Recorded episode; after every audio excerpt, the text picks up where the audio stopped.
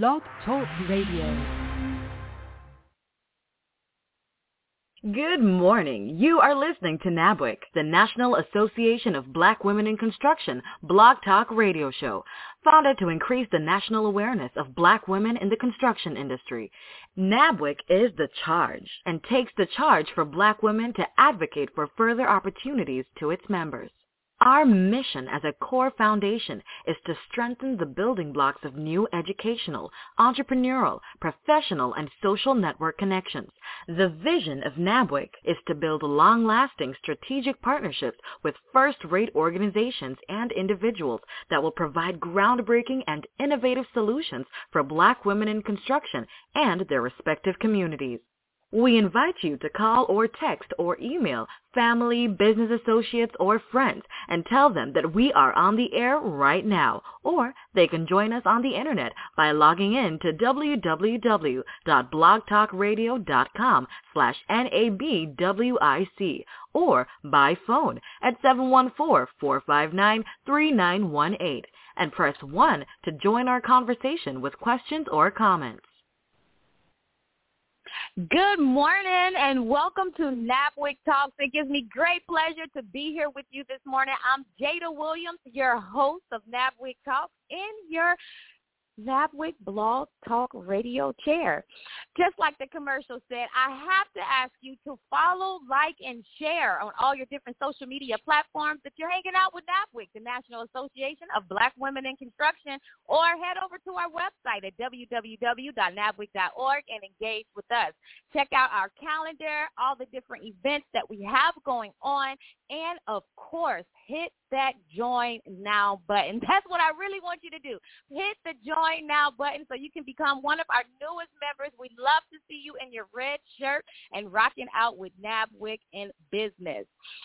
We also have in the studio today no other than Ann McNeil, the master builder herself, Ursula Odom of Sula 2, helping you with your book writing process, and Jackie Perry of JP and Associates.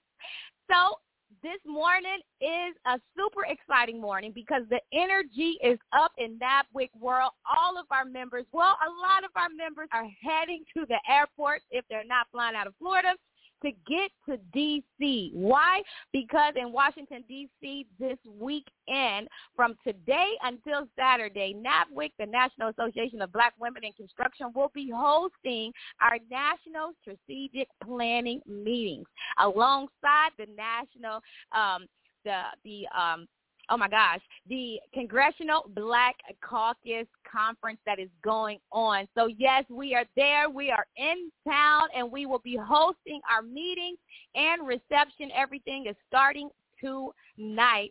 So I have to throw it over to Ms. Ursula Odom. How you doing in the studio today, Ms. Ursula? It's only me and you rocking out. Oh, absolutely wonderful. You know, the the biggest thing we're doing right now is watching the news and the weather. And hey, see you on the other side. But we're gonna have a great day today.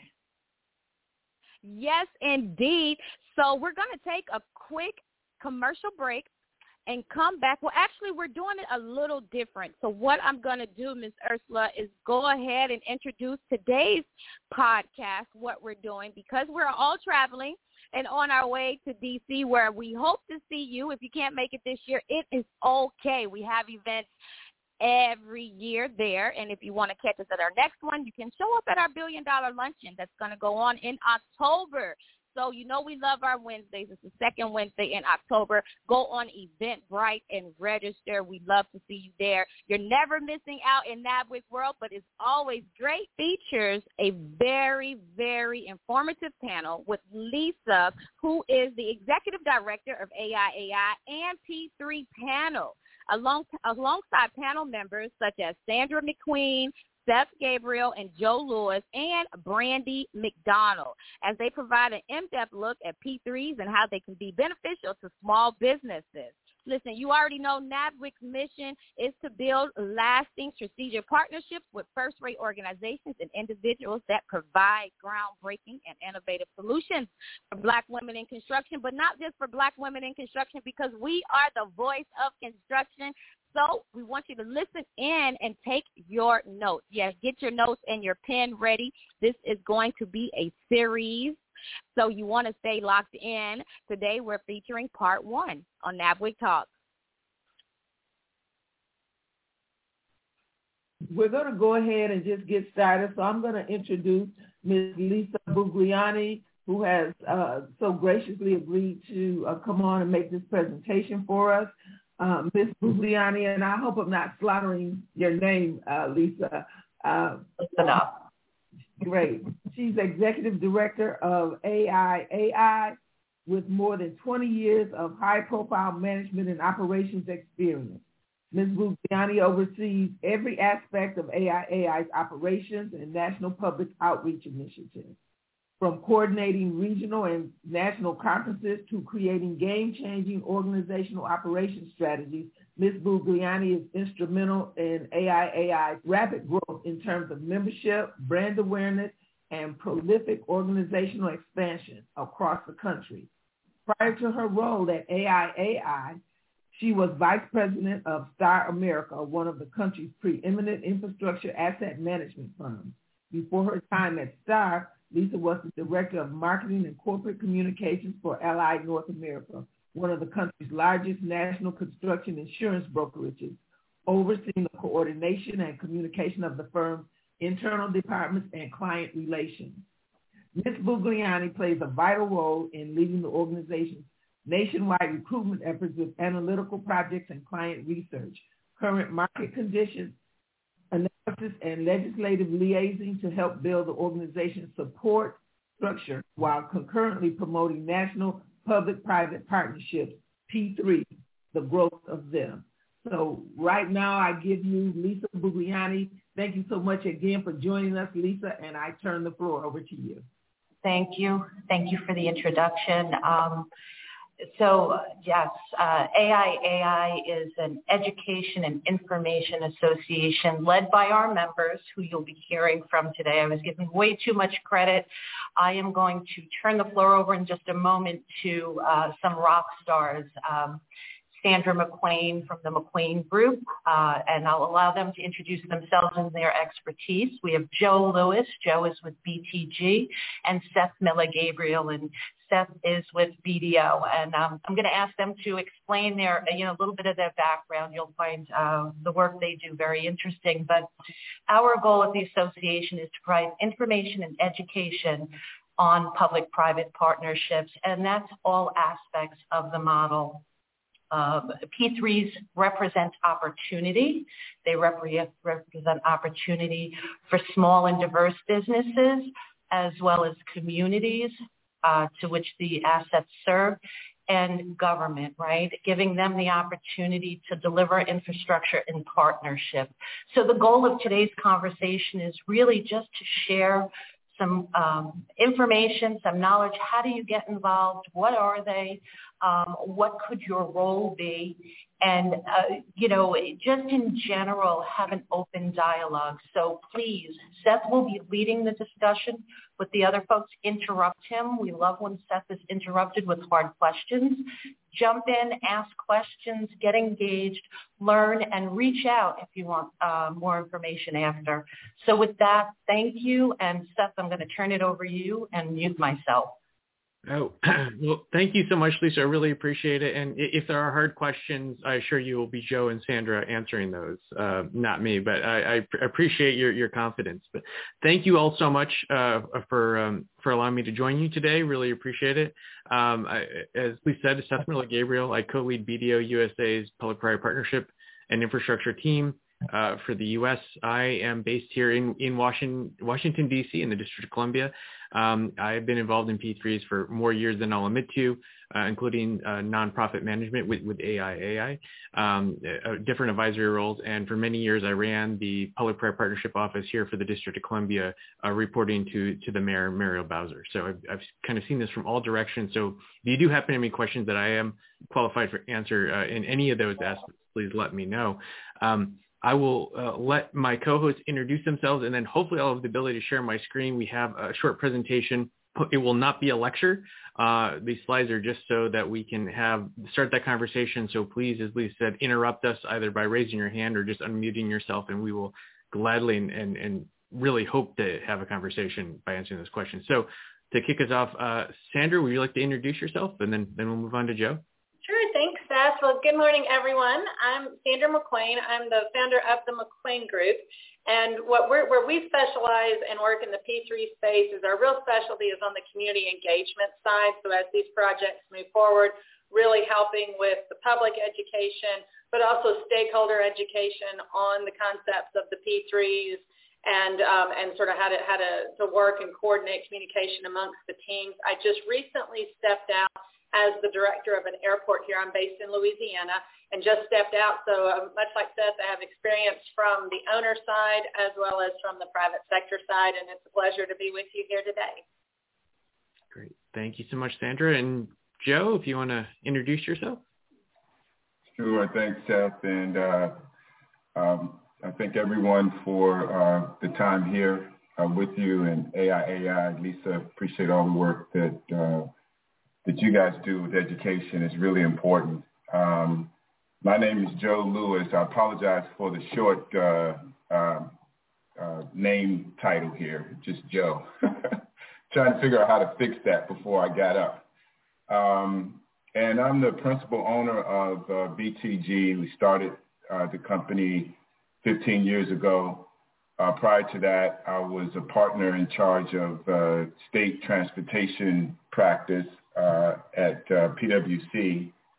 Um, and in starting BTG, uh, we have been at the, um, the centerpiece, so to speak, of connecting small and minority-owned businesses to large infrastructure projects, and particular design, build, and P3 projects.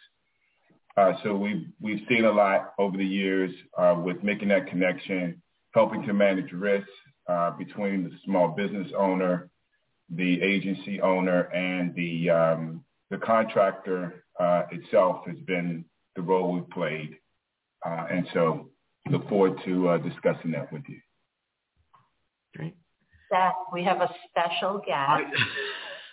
I'm so excited that Brandy was able to join us. So maybe, do you want to introduce yourself and your sure, experience? Sure. Sorry, everybody, that I'm sneaking in a little late. Um, my name is Brandy Rogers McDonald. I am with Fengate Asset Management. I'm a project director. I'm kind of twofold with uh, Fengate, so I actually deliver projects and I'm responsible right now for the Prince George's County um, Great P3 or the first P3 of its kind with the six school bundle. And then I am also too a business development professional with uh, with uh, Fengate Asset Management, so responsible for kind of sourcing and delivering projects here uh, at Fengate.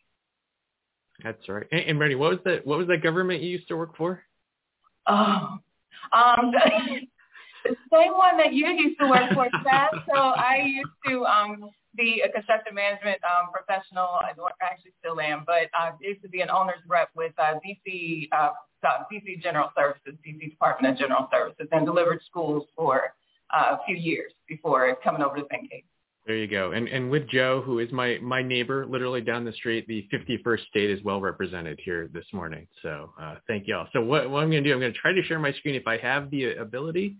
Um, and hopefully I uh, have that. So there we go. So hopefully you can all see this again. Um, these uh, these slides are just uh, to um, to get to start the conversation. So we'll, we'll go through these. But if you have questions, comments, anything, please please just stop us. Uh, I don't know if you either by raising your hand or just unmute yourself and, and interrupt, as Lisa said, and we will will gladly answer those questions. So just to start here, it's uh, you know here's our cover slide. Let me make sure I can uh, advance this. If, if, my system agrees, there we go. So I'm going to back up a, a, little bit so I can see everything. So what is a public-private partnership? This is the textbook definition of what a public-private partnership is. Um, it, it, looks very legal because it's probably written by a lot of lawyers, but um, d- don't don't tell all our all our clients. Um, but P3s do not have to be that complex. It is just a relationship between an owner, uh, which is a, a public owner, um, can be a city, a county, state, federal agency, um, higher education institution, anyone who owns owns an asset, a building or road or, or, or, some sort of infrastructure that people use. That contract is with a, a, private sector partner, and that partner is normally made up of different companies uh, that make up a team. So you'll have a design group, a construction group, uh, financiers uh, who are bringing in equity and or debt or both, and then uh, folks that are doing the, the operation and maintenance of that facility. And it's just a contractual relationship that says um, if that private sector team does the following things it, within the contract, designs a building, maintains it, builds it, finance it, maintains it, or some collection of all those operations, the public owner uh, will make a payment to that team. And it's fairly straightforward. We'll get in in a few slides about the different, uh, two different variations, really major variations of a P3. But it's just that simple. It's that contractual relationship between those two parties for that facility. So what's the rationale? Why do we do a public-private partnership? Why have many of us spent many years looking at public-private partnerships versus any other kind of way of delivering a public asset? Um, you know, under traditional ways of doing a public asset, the government or, or the owner would, would issue debt or if they're lucky enough to have the money, or they might do a pay-go mechanism, and they go and hire someone to design. Uh, they pay them. They hire someone to do the construction. They pay them. Um, they finance it. They sit through maybe public debt or different different avenues, uh, and they take on the operation maintenance. So why do a public-private partnership? Well, we see a few definite and tangible benefits to the P3 model versus the traditional model. Uh, one is that they they as the public owner, you get to transfer different risk. Those risks include the design risk, the construction risk. So if the design is not great, the risk of that not being great is onto the design cons- uh, company. If the construction is delayed or, or, has cost overruns, in most cases that, that risk of delay or overruns, that is transferred onto the private sector partner, enabling them and empowering them to, to find better ways of doing that because it's their money at risk. That financing risk, um, the risk of interest rates changing, as we've seen recently, the risk of um, uh, making sure the money's there, equity, that is transferred to a private partner. Uh, and then the operation maintenance, which I see as the critical part, is transferred to a private partner, meaning that facility, and in this case, think of a city hall, because um, as Ann knows, I'm working on a city hall right now in a, in a, a lovely uh, city in, in Miami-Dade County. Um, that risk operation maintenance is transferred to a private partner, meaning that building, that city hall is not available. If all the bathrooms, to be very blunt, are, are not functioning, there is a financial risk to the private sector partner. Right now, uh, in the public, if something is working, if say all, all the, the restrooms are not working in the city hall, um, there might be very little accountability uh, to that. So there's no push to get those those restrooms up on, up and running. Uh, under a P3 model, there's a very tangible monetary risk, there's penalties that can occur if those those restrooms are not available. So that's what we call availability payment. So you, you have cash flow management, you have risk transfer, you have benefits to the public because they should be seeing better uh, facilities, better operations. And we take all that together to show that it's actually a better deal for the owner uh, because the results that they receive are better under the P3 model in most cases than they would under the traditional model. Um, I'm going to pause right now because that's just my textbook set view of what a P3, why we do it, uh, and ask my co-host. So, uh, Brandy, because you are not on mute because Lisa did not unmute you, did not mute you, uh, which is always a danger. Um, did, is there anything I missed in there? Like, what? Why do a P3? You know, P3s are so such a benefit. Um, you know, I'll tell you, I'll give you a prime example. Um, I have a sorority sister who is actually a council member uh, for Cuyahoga County in uh, Ohio, and she mentioned uh, just this past weekend um, on on uh, on Facebook the fact that she had taken a tour of the Cuyahoga County Jail in Ohio, and she mentioned the conditions and the lack thereof you know, with that particular jail. And one thing that she did mention in her post was the fact that she wanted to find a way to renovate or redevelop the, the prison, but she didn't believe that it was going to be possible because of the actual costs that are associated with it. And she didn't believe that it would be in the budget. Well, here, Miss P3, myself, you know, um, Miss P3 expert, being myself, of course, I raised my hand and said, well, hello, Soror. Um, you know, considering the fact that um, that there might be a capex, uh, you know, or limit in some type of way as far as funding for this this would be an ideal opportunity for alternative construction financing. And, and I broke it down for her and explained to her that this is really beneficial. And there were people who were actually on the post who said, well, it's going to raise our tax dollars. It's going to do this. It's going to do that. Not necessarily. only if there's going to have to be a way to uh, maybe issue bonds or something of that sort where there possibly will see some type of tax increase for those that are, that are residents of Cuyahoga County, but not necessarily so. If the money already exists within the capital budget to do so, then it gives that jurisdiction an opportunity to spread those payments over the course of time like a mortgage versus actually coming up with the funds over the course of the three or two, three, or even five, four years that it would typically take for a project of that caliber. So those are the benefits of, you know, really having jurisdictions utilize this. We're looking forward to obviously, you know, more projects like this coming about, especially on social infrastructure, what we consider to be community-based, or even where the end user is the public. And, you know, this is creating such a value for jurisdictions out there. So it's, you know, it, I just wanted to add to that, Seth, and that's a, that's a pure reason why. Seth, can I add from the other side, the benefit of bringing projects to market sooner is that economic development within the area, the job creation, and opportunities for diverse uh, and small businesses to join in on that. And I know Joe does a lot of work there, and Sandra's done a little bit there as well um, from her public sector side.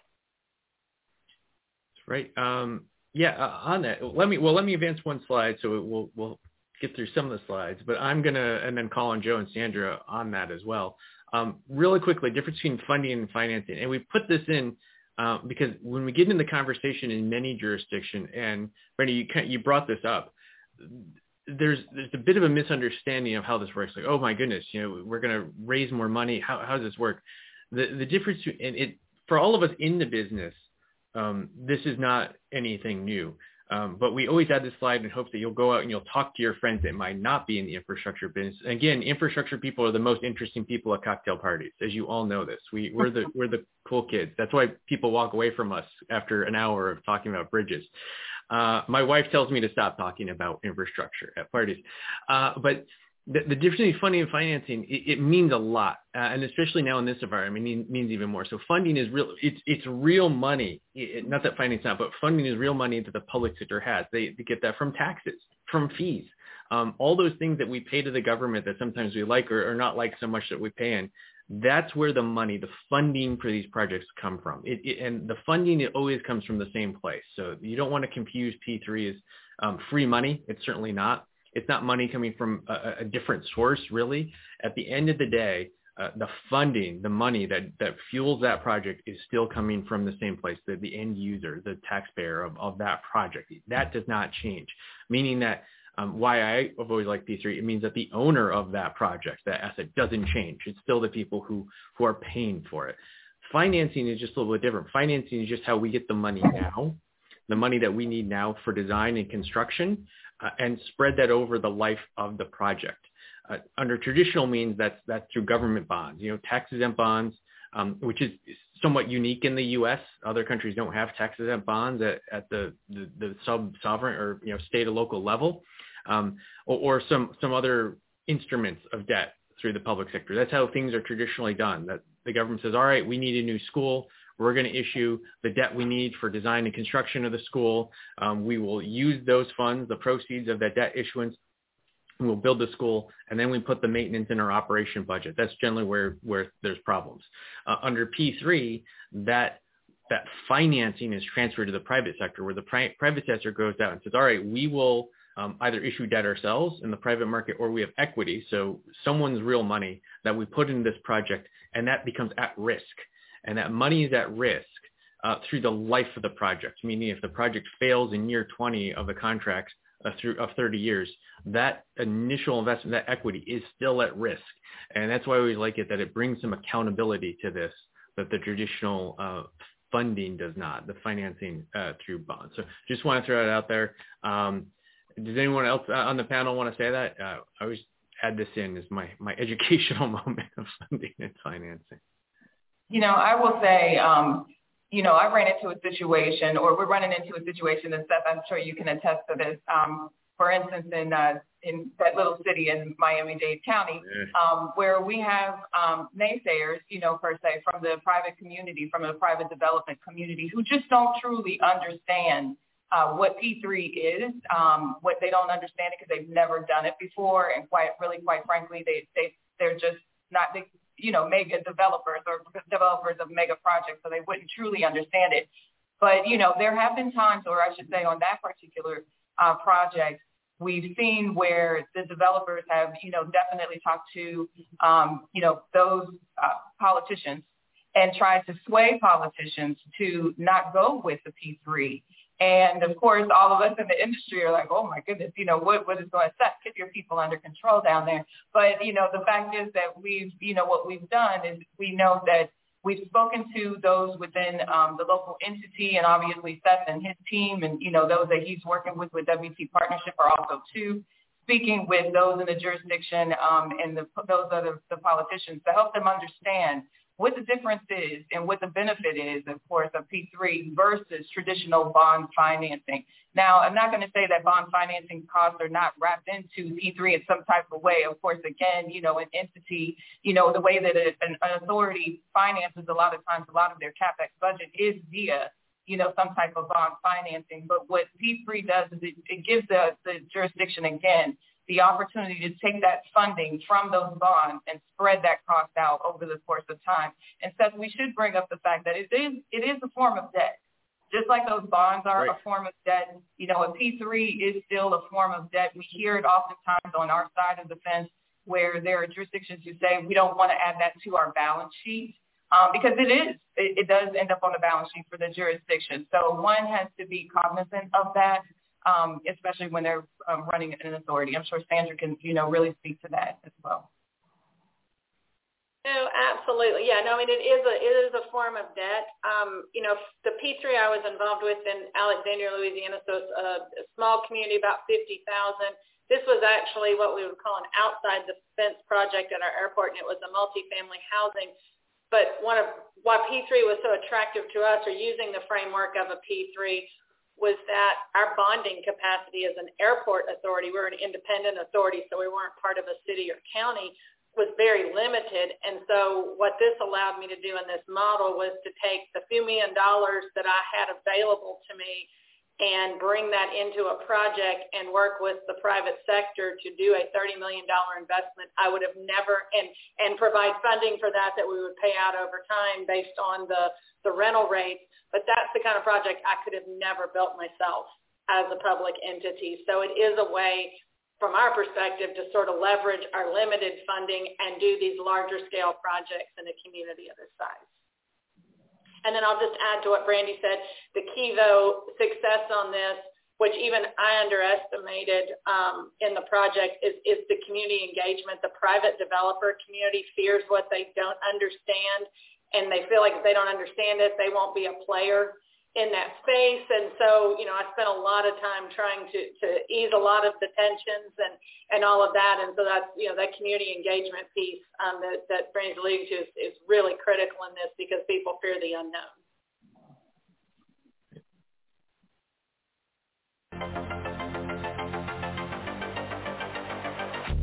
Join the National Association of Black Women in Construction as they host another virtual billion dollar luncheon on October 5th 2022 at 11:45 a.m. This luncheon will introduce small businesses to public-private partnerships, also known as P3s, and the difference these partnerships can make to their bottom line.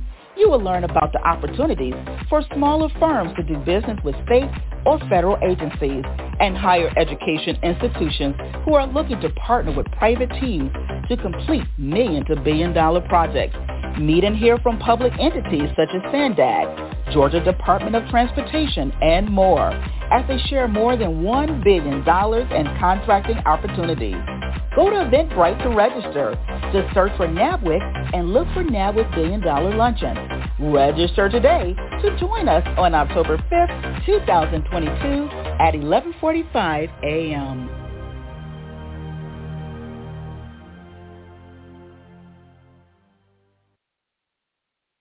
unknown.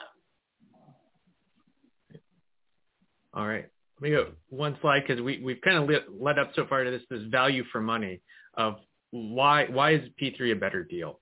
Um, we use value for money just because it sounds cool. I'm convinced, and we, we try to, um, you know, it's, it's a little good public relations. But, um, you know, what is the benefit, the upside? And it, it really comes down to this risk transfer of um, the traditional means of government procurement, and you know, as I said, many of us have been in government procurement before. It's always what what's the lowest bidder, what's the lowest price, um, and I will humbly submit that that that model, that lowest price model, has has achieved us achieved the wonderful infrastructure that we have today in the United States. And I, I say that uh, very jokingly that the infrastructure is not not good. Things are are are broken.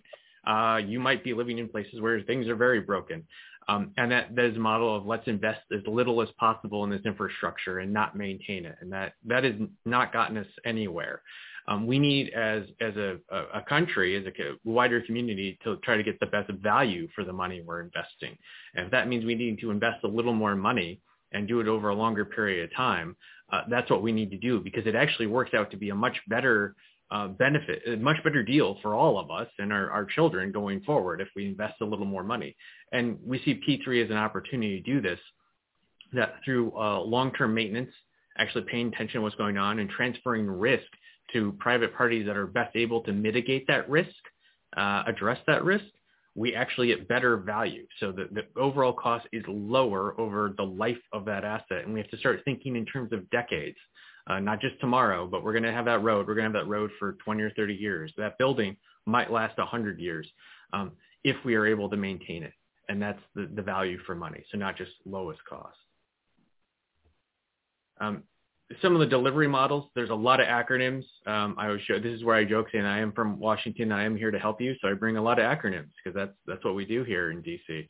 Um, you will hear if you get involved in a public-private partnership or innovative project delivery model uh, project, all these different acronyms that go up from design, bid, build, uh, you know, all the way up to, um, you know, total sale of an asset. We're not here to advocate for that at all.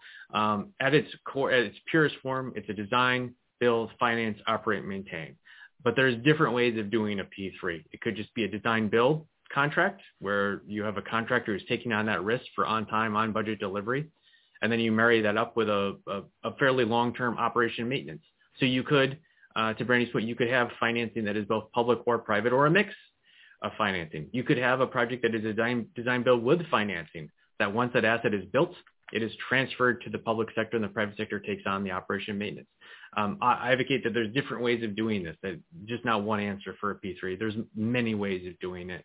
Um, in its highest form, though, a design, build, finance, operation, maintenance, long-term contract, multi-decade agreement, which leads to, um, I believe anyway, a lot more opportunities uh, for businesses like yours to get involved because now you have many, many points of opportunity. You could, your business might be involved in design. It could be design in construction.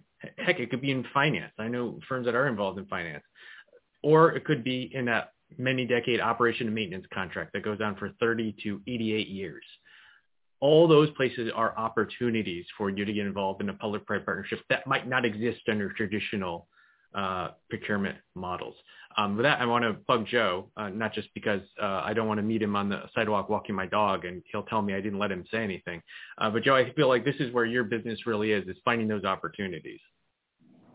Yeah, um, and just as, as government um, owners across the country are finding more ways to to fund these projects because the infrastructure needs is just so enormous it's also having an impact on how they do procurement, which is what we're talking about here, which in turn has an impact on, as a small business, how we um, get involved in that procurement. It looks very different. And I think having sessions like this is very helpful. Um, there was actually a, a, uh, a comment made that I was taking a look at in relation to financing the work um, the procurement, how do you get involved um, up front? And for a small business, it is hard.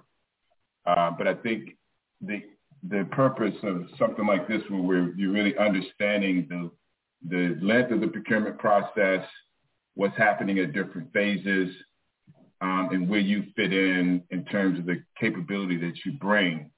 If you're involved in operation and maintenance, um, you pretty you know that that opportunity is not going to come, uh, even though the project is out there, and, and until maybe two, three, five years down the road, depending upon the size of the project. But understanding that that opportunity is coming, I think, is the important part. and how all of this breaks out across the board. And then later on, we'll talk about that in the, in the presentation. But I think it, for small businesses, it's also a risk and um, a risk decision for small business owners on how and when um, you want to get involved and how you p- would prepare for that. Can I also say something? Um, I will tell you from the developer and equity side, this business, while construction has been incredibly slow with getting on board with, you know, minority participation, and it has done better over the years and has continued to grow. I will tell you that this particular industry is one of the last industries to really bring in minority participation. And really, quite frankly, um, social infrastructure is really forcing that and forcing their hand because the local jurisdictions, obviously, with municipal projects do require that, whether it's public-private partnership or a typical or traditional CapEx type of project. I will tell you, um, in order for us to see more minority businesses across the business, across the, the industry, and especially in social infrastructure, it really does take a number of advocates. I know that we over here at AIAI, you know, oftentimes we have a diversity and inclusion committee, you know, which Joe actually heads up along with Angela, you know, and myself as also too. I just joined that committee. There's a number of us on the committee that really do advocate for the utilization of minority and small businesses on these particular projects. Now, I will tell you, on the O&M side, that's probably the hardest part of this business to get involved.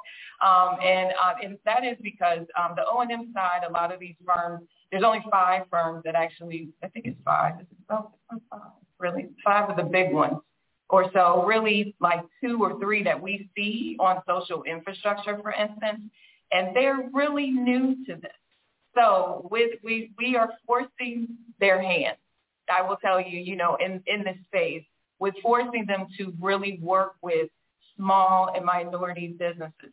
I'll also be honest and let you know that many in the past have probably written into their costs penalties associated, and I'm sure many of you know this, if you have worked in the construction industry for quite some time, if you've worked with some of the larger contractors, they've even written into, I know in DC government it used to happen in the past, that they would write in penalties associated with any, if they did not meet, whether it was certified business enterprise or DBE or whatever it is.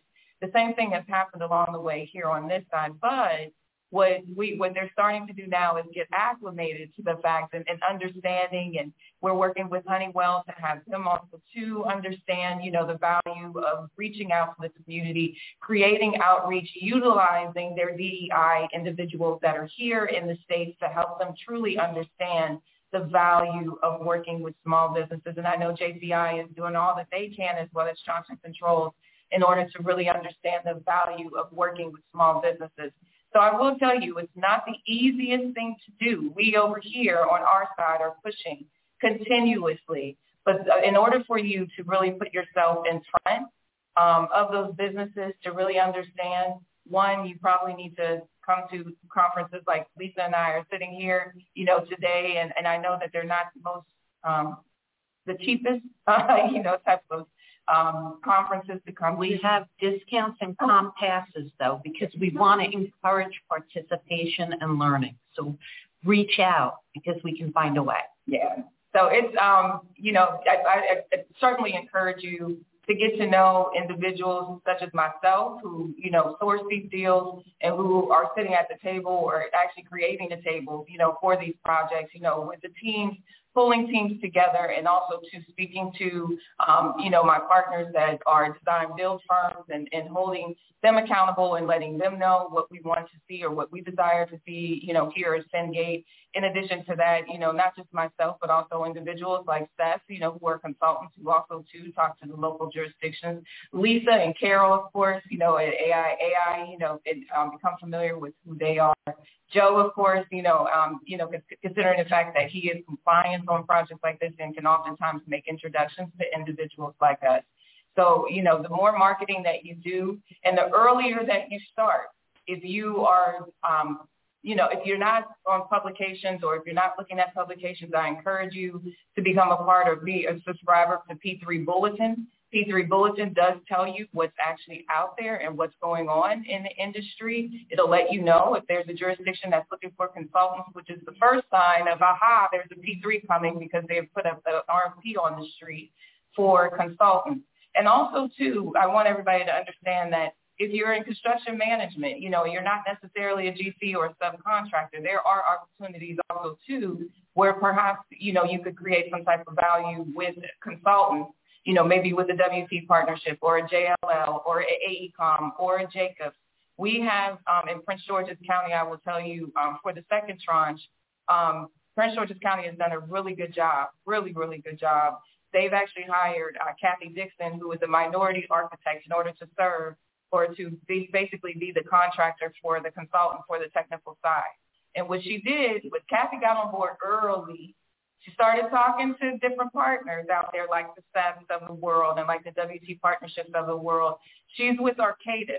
Arcadis is a large technical advisor for P3. What she did was she went and got, uh, she went and became familiar with individuals at Arcadis and started talking to them and they teamed up and they won the consultant side, which is really historical, I will tell you, from being a black woman leading that team and being the technical advisor for Prince George's County on the alternative construction financing for the schools. And that's the number two project, not the one I'm working on, but the one that we'll be bidding that's coming out in the fall.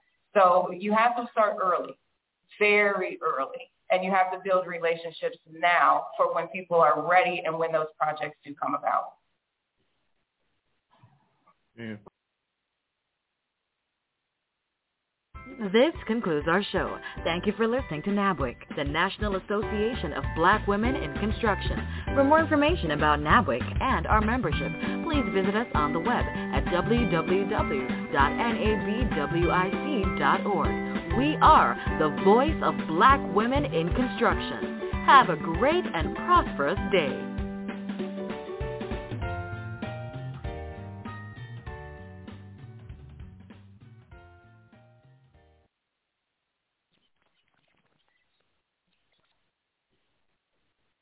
With the Lucky Land Slots, you can get lucky just about anywhere. This is your captain speaking. Uh, we've got clear runway and the weather's fine, but we're just going to circle up here a while and uh, get lucky. No, no, nothing like that. It's just these cash prizes add up quick. So I suggest you sit back, keep your tray table upright, and start getting lucky. Play for free at LuckyLandSlots.com. Are you feeling lucky? No purchase necessary. Void where prohibited by law. 18 plus terms and conditions apply. See website for details.